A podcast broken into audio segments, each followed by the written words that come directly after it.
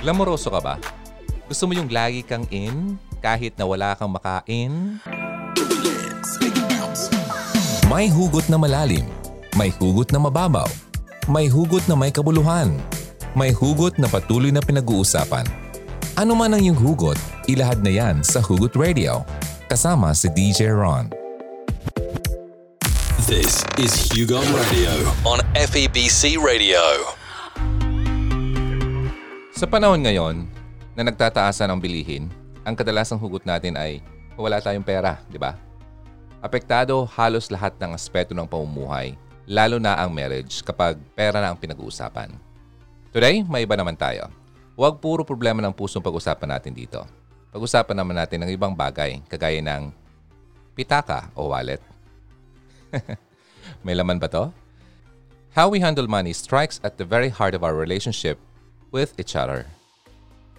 Sa kasalan, di nga ba sabi ng lalaki na he will give his all that he possesses sa kanyang asawa. He promises to love and to cherish his wife until death do us part. E ang kaso, karamihan yata ay uh, hindi ito nagagawa.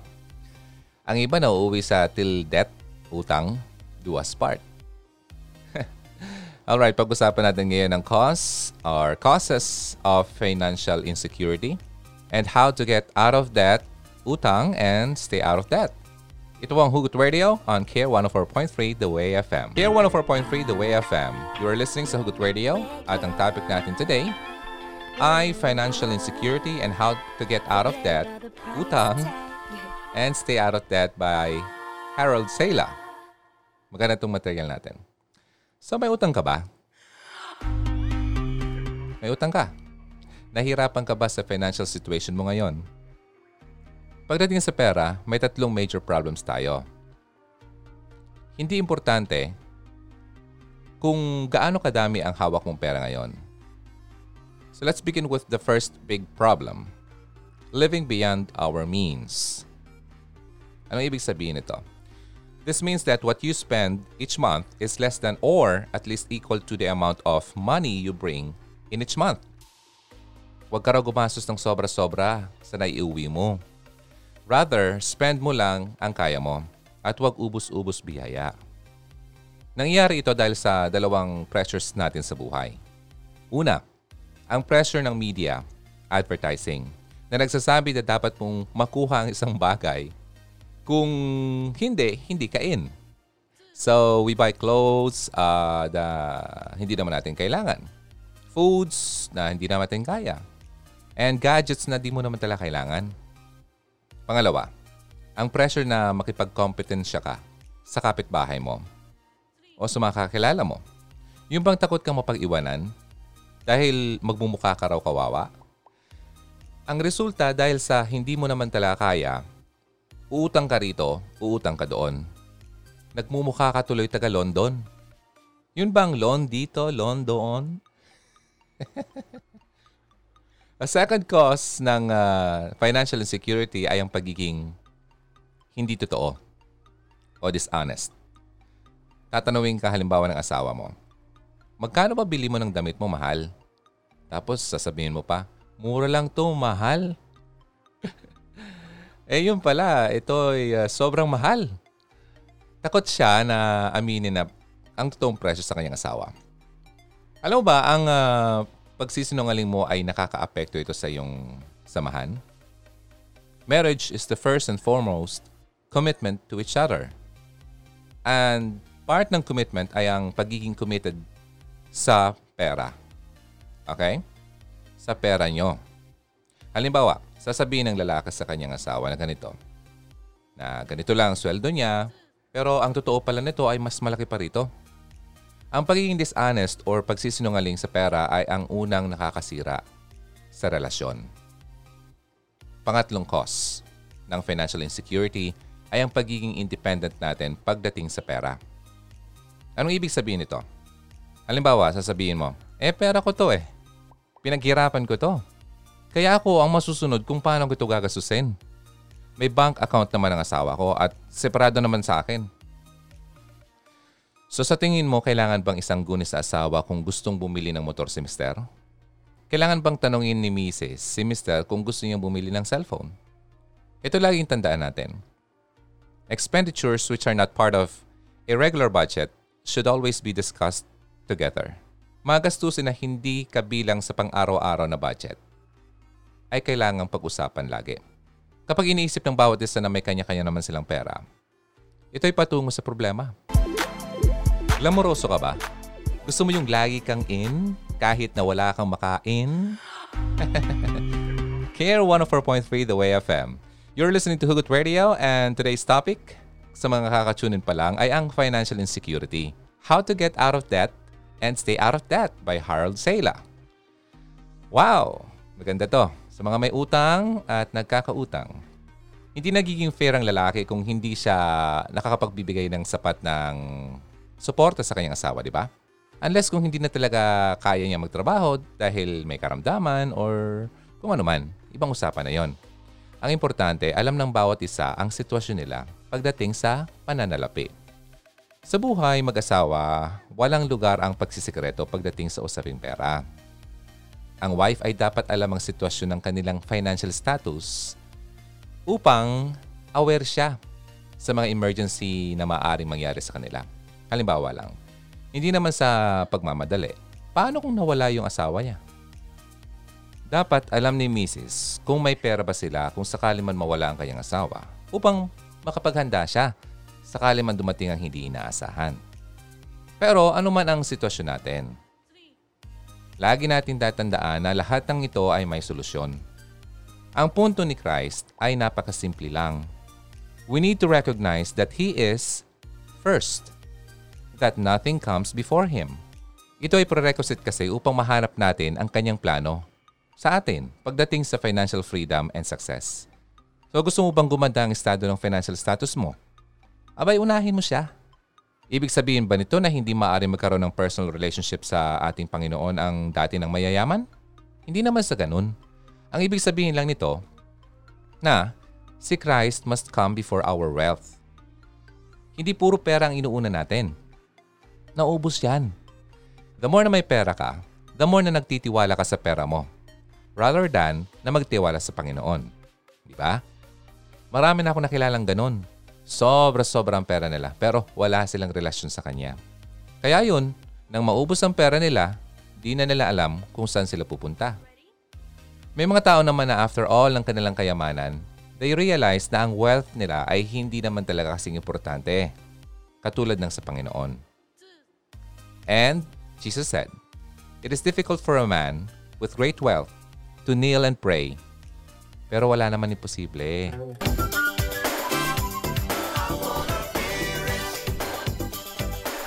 Gusto mo ba talang yumaman? Sino ba ang ayaw? Care 104.3 The Way FM. You are listening to Hugot Radio. And today's topic, uh, sa mga kakatunin pa lang, ay ang financial insecurity. How to get out of debt, utang, and stay out of debt by Harold Sela. Alam mo ba, gusto ng Panginoon na tulungan ka. Kung sakali man nabigyan ka nito, sana'y huwag kang magbago. So anong mangyayari kung seryosohin natin ang sinasabi ng Panginoon pagdating sa pera? Ano ba ang commitment at response ni Lord sa Kanya? God promises to meet our financial needs. Sabi nga sa Philippians 4 verse 19, And my God will meet all your needs according to the riches of His glory in Christ Jesus. Since si God naman ay walang favoritism, maasahan natin ang promises niya. Kung anong nagawa niya noon ay magagawa pa rin niya ngayon. Pero, tatandaan natin na ang promises na yon ay patungkol sa needs. Okay? Needs natin at hindi sa wants natin. Magkaiba yon. If we follow God's plan for our financial security, we can count on Him to meet our needs. As Paul said, we can depend on Jesus Christ because His riches will never be depleted. Hindi ito mauubos. Hindi naman masama ang maging mayaman. Masama lang rito kung ito na ang source ng lakas at paniniwala mo. Alamin mong maigi ang difference ng needs at wants.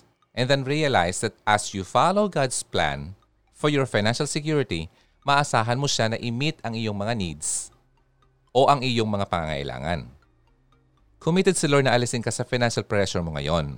Sa mga mag-asawa, halimbawa lang na naghihirap at nagkakaroon ng problema sa pera, ano man ang reason nito, you can be sure na hindi ito ang plano ng Panginoon sa iyo.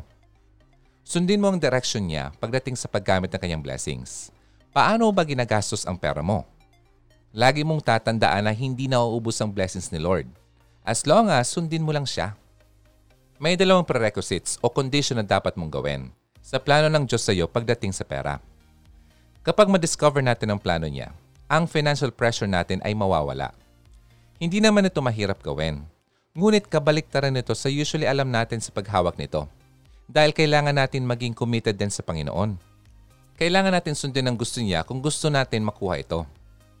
May dalawang prerequisites to finding God's plan for financial security. Una, the first is to become God's child by inviting Jesus Christ to be Lord and Savior. Ito ay makakadala sa atin sa bagong relasyon natin sa Panginoon. Pangalawa, acknowledge that everything we have is, is stewardship. Meaning, lahat ng anumang merong tayo ngayon ay hindi sa atin yan, kundi ito ay pagmamayari ng ating Panginoon. Taga-pangalaga lang tayo. Ang stewardship ay parang supervisor na nangangalaga. Kung gusto natin ng full blessing ni Lord sa areas ng ating pananalapi, kailangan nating ibigay sa Kanya ang ating mga pag-aari hindi naman ibig sabihin nito na pagbili mo na lahat ng iyong hawak mo ngayon. The steward ay hindi nagmamayari ng pag-aari ng kanyang amo. But he is fully in charge of them and uses them to the best of his ability. Taga-pangalaga. Okay? Taga-pangalaga lang tayo at hindi ito sa atin. What you have is yours to use, but never abuse. Mahirap sa karamihan na tanggapin ang mga sinasabi ko rito. Mahirap umabot sa ganitong klaseng maturity and spiritual understanding. Na aaminin mo na hindi sa ang hawak mo? Ha? Ano siya? Pinaghirapan ko kaya ito eh. O di ba ganyan lagi ang sinasabi? It is only a gift from God and it really belongs to Him sa totoo lang. Yan ang dapat nating malaman. Sabi nga ng isang billionaire, Knowing Jesus Christ is more important than having any amount of money. Living without Jesus and focusing merely on material things is a sad way to live.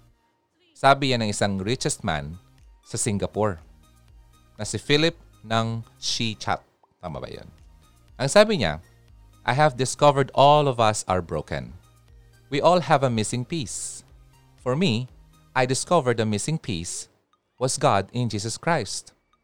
Sabi ng tycoon sa isang interview. Imagine, pinakamayaman sa Singapore pero ina-acknowledge niya na si Jesus Christ ang kanyang source. May mga nagsabi na, nah, pera ko to eh. Pinaghirapan ko to, akin to. Talaga lang ba? Sino nagbigay sa'yo ng lakas upang makapagtrabaho ka? Sino nagbigay sa'yo ng posisyon mo ngayon? Sino nagbigay sa'yo ng magandang kalusugan upang makapagtrabaho ka? Kailangan ko pa pang i-remind yan sa'yo na kung anong meron ka ngayon ay maaaring mawala yan anumang oras? Malay mo, bukas wala ka na. Huwag kang mayabang, okay? Dahil marami na akong nakita na bumagsak sa kabila ng dami nilang pera. Asa na sila ngayon? Ayun, nasa garden, natutulog na walang gising. Kung ginagawa mong financial security ang pera mo bilang Diyos mo, then you have no God. Bakit hesitant ka bang i-acknowledge ang pera mo na hindi sa iyo? Wala ka bang tiwala na mabibigyan ka ng wisdom ni Lord upang i-manage ang pera mo? O takot ka na hingiin niya ito sa iyo? Malino na sinabi ni Jesus na no one can serve two masters. Either you will hate the one and love the other, or you will be devoted to the one and despise the other. You cannot serve both God and money. Matthew 6:24. This means that we cannot possibly serve the God of money and put God first at the same time. May isang kwento may isang lalaki ang lumapit kay Jesus. Sabi niya, Good teacher, what shall I do to inherit eternal life? And Jesus said to him, You know the commandments. Do not murder. Do not commit adultery. Do not steal. Do not bear false witness. Do not defraud. Honor your father and mother. Sabi ng lalaki, Teacher, eh, nagawa ko naman itong lahat. And looking at him, sabi ni Jesus, Jesus felt a love for him. Kaya sinabi niya to, One thing you lack. Go and sell all you possess. and give it to the poor, and you shall have treasure in heaven. And come, follow me. Makita yan sa Mark 10, uh, verses 17 to 21. What happened? Anong, anong nangyari? Yung lalaki, he went away malungkot. Kasi sobrang yaman niya na hindi niya kayang i-give up ang kanyang wealth. Kaya sinabi ni Jesus sa kanyang mga disciples that it would be easier for a camel to go through the eye of a needle than for a wealthy man to enter the kingdom of God. Kaya ganun yon. So, ganito ka ba? Alam mo, when we make wealth our God, kapag sinudiyos mo na ang pera mo, there isn't much room for anything or anyone else. Wala nang puwang ang anuman sa iyo. Alright, let's take a break and uh, when we get back, I will share with you ang mga dapat nating sundin upang maging secure tayo sa ating pananalapi. Stay with me. My name is Ronaldo. You're listening to Hugot Radio sa Care 104.3, The Way FM.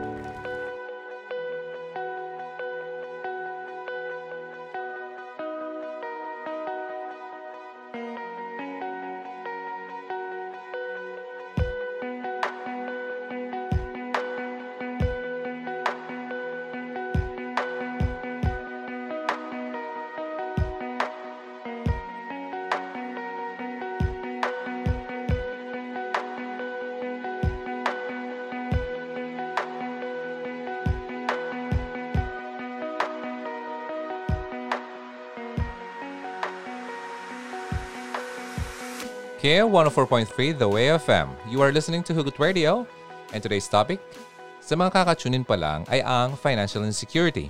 How to get out of debt, utang, and stay out of debt from the book of Harold Sela. Narito ang commandments na dapat nating sundin to follow God's plan for security. Number one, God, not money, must be your goal in life and your reason for existing. Gusto mo bang malaman kung ano ang dahilan ng buhay mo? Sagutin mo ito. Ano ba ang pinaka-importante sa akin? Jesus said, But seek first His kingdom and His righteousness, and all these things will be given to you as well. Matthew 6 verse 33. May pagkakaiba ang vocation sa avocation. As a believer, your vocation must be to serve the Lord. And earning a living must be secondary. That's your avocation. God promises to provide your financial needs. Provided, as an act of faith and commitment sa Kanya, you must put Him first. Commandment number one yan. Now here's number two. Learn to live within your means or income. Mag-budget and stick to it. Una, take note mo kung ilan ang take-home money mo. As a believer, you must set aside your tithes, 10%, which belongs to the Lord tithes, 10. The rest, hatiin mo sa mga bayarin. According sa isang financial expert, you must set aside first what's for God and then set aside your savings like probably another 10% or 20. And the remaining money must be divided or distributed para sa iba pang bayarin. Usually, napupunta ito kay Judith at Jonah, di ba? Judith? Tuna? Both husband and wife must stick to it both husband and wife must stick or agree to stay within budget. Okay? So, here's number three. Decide who will handle the money. Sabi ng isang expert, ang dapat humawak ng pera sa mag-asawa ay yung marunong maghawak nito. Kung ikaw ay hindi marunong mag-handle ng pera kasi magastos ka, ibigay mo ito sa asawa mong mas nakakaalam. E paano naman kung hindi marunong yung asawa ko? Aba, ibigay mo sa akin. Mag-aral kayo kung paano maghawak ng pera. Maraming financial experts na nagtuturo ng basics pagdating sa finances. Punta ka ng YouTube, maraming tips doon. Okay? Ito ang dapat mong sundin. Kahit sino man sa inyo ang humawak ng pera, make sure na every month ay nag-uusap kayo tungkol sa finances nyo upang ma-monitor nyo ito. Makakatulong ito upang mabalanse ang budget o kaya makat down ang mga hindi naman kailangan. Number 4. Avoid buying things which you must pay interest. Huwag kayong kumuha ng bagay na may interest. Ang credit card, halimbawa, ay magandang halimbawa. Gamitin lang ito kung kinakailangan. Mas magandang gumamit lang ng debit card upang nalilimitahan kayo sa paggastos. Learn to pay cash and avoid interests. Halimbawa, natatempt ka, you must follow these guidelines for financial security found in the Bible. Okay, here's number five. Avoid impulse buying. Ano ba yung ilibin-ilibin? Tapos may darating na naman 12-12? okay. Sa mga sikat na online stores, sino bumili at napabili? Ay, aminin. Lahat tayo may weakness at alam yan ng mga businessmen. Do not be tempted to buy anything apart from the items na kailangan mo. Sabi nga, sa isang tip pag nag-grocery, huwag kang mag-grocery na nagutom dahil mapapabili ka ng mga hindi mo naman talaga kailangan. Kaya kumain ka na muna bago pumunta sa grocery store. Number 6. Never borrow money for items that will depreciate. Anong depreciation? Yung nagbabawas ang value kapag nabili mo na ito. Halimbawa, sasakyan. Most new cars lose about 10% of their value once na inilabas mo na yan sa tindahan. Another 10 to 20% ang nawawala dito by the end of the first year. At after that, bawas naman siya ng 15% to 25% per year. So, for an average loss of over 60% by the fifth year. Imagine, yung isang million mo after fifth year, wala na. Yung kotse o yung sasakyan na binili mo, yung 2 million mo. Kaya, bumili lang kung talagang kailangan. Kung bibili ka lang para makipag-compete at makipag-paligtasan, paligtasan ba yung term? Makipag-compete sa kapitbahay nyo, abay, tigil-tigilan mo na ang kayabangan mo. Dahil mamumulubi ka lang rito. Unless kaya mo itong kunin ng cash, well, sige lang. Number 7. Avoid get-rich-quick schemes. Huwag ka maniwala sa mga nakikita mo sa social media na nagsasabi na yayaman ka kung sasali ka sa kanila. Isa itong malaking kalokohan. Remember these laws. A man earns by his bread by the sweat of his brow, and we reap what we sow. Ang isang tao raw ay kumikita ng tinapay sa pamamagitan ng pawis ng kanyang kilay. At inani natin ang ating itinatanim. When you try to take advantage of the get-rich-quick schemes, alam mo ba ang pinapayaman mo dyan? Ay ang taong nag-imbita sa iyo. Number 8, recognize that what you have belongs to God. Na-mention ko na to kanina. God promises His blessings on those who recognize that they are His stewards. Kapag ni-recognize mo ito, you trust God by giving a tenth of your income back to Him. Matagal ng practice ito. Tithing is the key to prosperity. Giving tenth of your income to the Lord is a recognition that what you have is not yours. Hindi yan sa'yo. You cannot outgive God. Hindi mo mahigitan ng Panginoon. Mahirap ito sa hindi naniniwala. Ngunit kung gusto mo talaga maging prosperous, ito ang una nating dapat gawin. Number 9. Remember those less fortunate than yourself. Sabi nga sa Proverbs 19 verse 17, Whoever is kind to the poor lends to the Lord, and the Lord will reward them for what they have done. Naniniwala ka ba rito? Kung naniniwala ka talaga sa Diyos, ma-motivate kang maging generous. Imagine kapag naging kind ka sa mga poor, nagpapahiram ka sa Panginoon, si Lord pa ang may utang sa'yo. okay, anyway. So yan ang number 9. Now here's number 10. Lay up treasure in heaven. Again, i-remind natin ng ating sarili na we have to set our affections on the things above, not on the things on earth. Magpayaman ka sa langit, hindi rito sa lupa. Ngayong alam mo na ang mga bagay na ito. Ano ang dapat mong gawin upang maayos ito?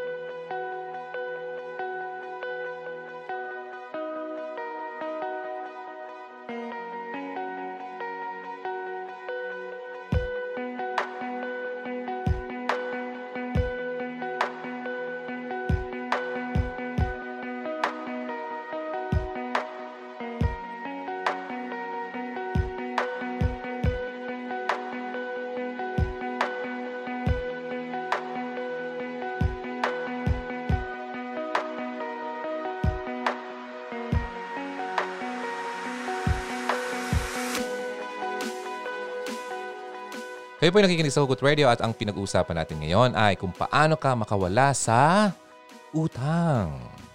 Okay? Ngayon, alam mo na. Alam mo na mga bagay na ito. Ano ang dapat mong gawin upang maayos ito? Sige, number one. Alamin mo kung ilan ang utang mo at ilan ang interest nito. Kapag ang tao ay nagkakautang, kadalasan ayaw na nila itong tanggapin. Ang iba nga ay hindi nila alam kung ilan ang utang nila. May mga tao na hindi nila binubuksan ng mga bills nila dahil wala talaga silang pambayad. Obligasyon mong alamin ito. Kung alam mo kung ilan ang utang mo, malalaman mo kung paano mo ito mababayaran. You will not know the solution if you won't identify the problem. Di ba? Matik-matik yan. Alamin mo muna ang problema mo para malaman mo yung solusyon. Number two, humingi agad ng tulong. Humingi ka ng tulong sa kaibigan mo kapamilya o kahit sino na willing magbigay ng tulong na walang interes. Okay? Lahat ng ito ay makakatulong pero kailangan mong lumapit at aminin ito. Ibaba mo ang iyong pride chicken. This also means na kailangan mo na mag-budget at wag na wag na wag ka nang ulit mangungutang. Number three, sa mga mag-asawa, kailangan yung magtulungan. Maging open sa sitwasyon at huwag magtago ng problema lalo na sa problema sa pera. Okay? Pangapat, mag-usap. Ang pag-uusap ay nakakatulong upang magkaroon ng solusyon ang problema. Huwag magalit kung tinatanong ka ng asawa mo tungkol sa pag-handle mo ng pera. Laging pag-usapan ang mga gustong bilihin. Kaya nyo ba to? Kailangan mo ba to? Yun. Lagi mong itanong yan sa sarili mo bago ka maggastos. Number five, put into practice the 10 commandments starting today. Parang patalasas lang ano? Simula ngayon, nasa sa iyo na ang desisyon. Yung sampung na-discuss ko kanina, sana nag-take note ka. Kung hindi naman, may replay naman ito. Gusto mo bang magandang buhay? Gusto mo bang maging maganda ang takbo ng pananalapi mo? Sundin mo lang ang mga bagay na nabanggit. Alam mo, ang pera kapag ginamit sa tama to support yourself, to care for your family, and help those in need, ay magandang tool ito. Kailangan mong kontrolin ang pera mo at huwag mong hayaan na ito ang magkontrol sa iyo. Imbes na isipin mo kung gaano kadami ang pera mo sa bangko, magbigay ka ng panahon na magpasalamat sa nagbigay nito sa iyo.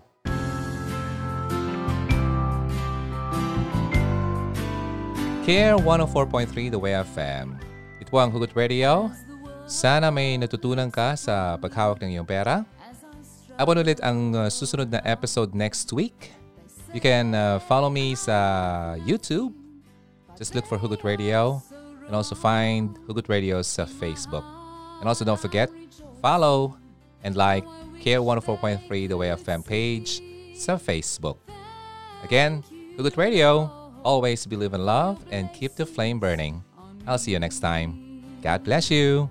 Bye. There's a roof up above me. I've got a good place to sleep. There's food on my table and shoes on my feet. You gave me your love, Lord, and a fine family.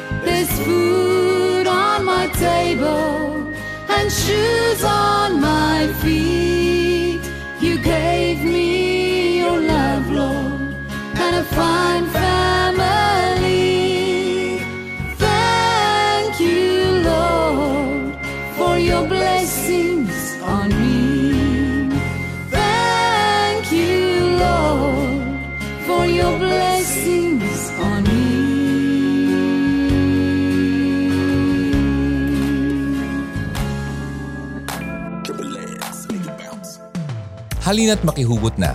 Kontakin kami sa 0946 763 9858 0929 359 4298 0915 931 7184 Kung nais mong magkapag-ugnayan kay DJ Ron, maaari mo siyang bisitahin sa kanyang YouTube channel sa Hugot Radio.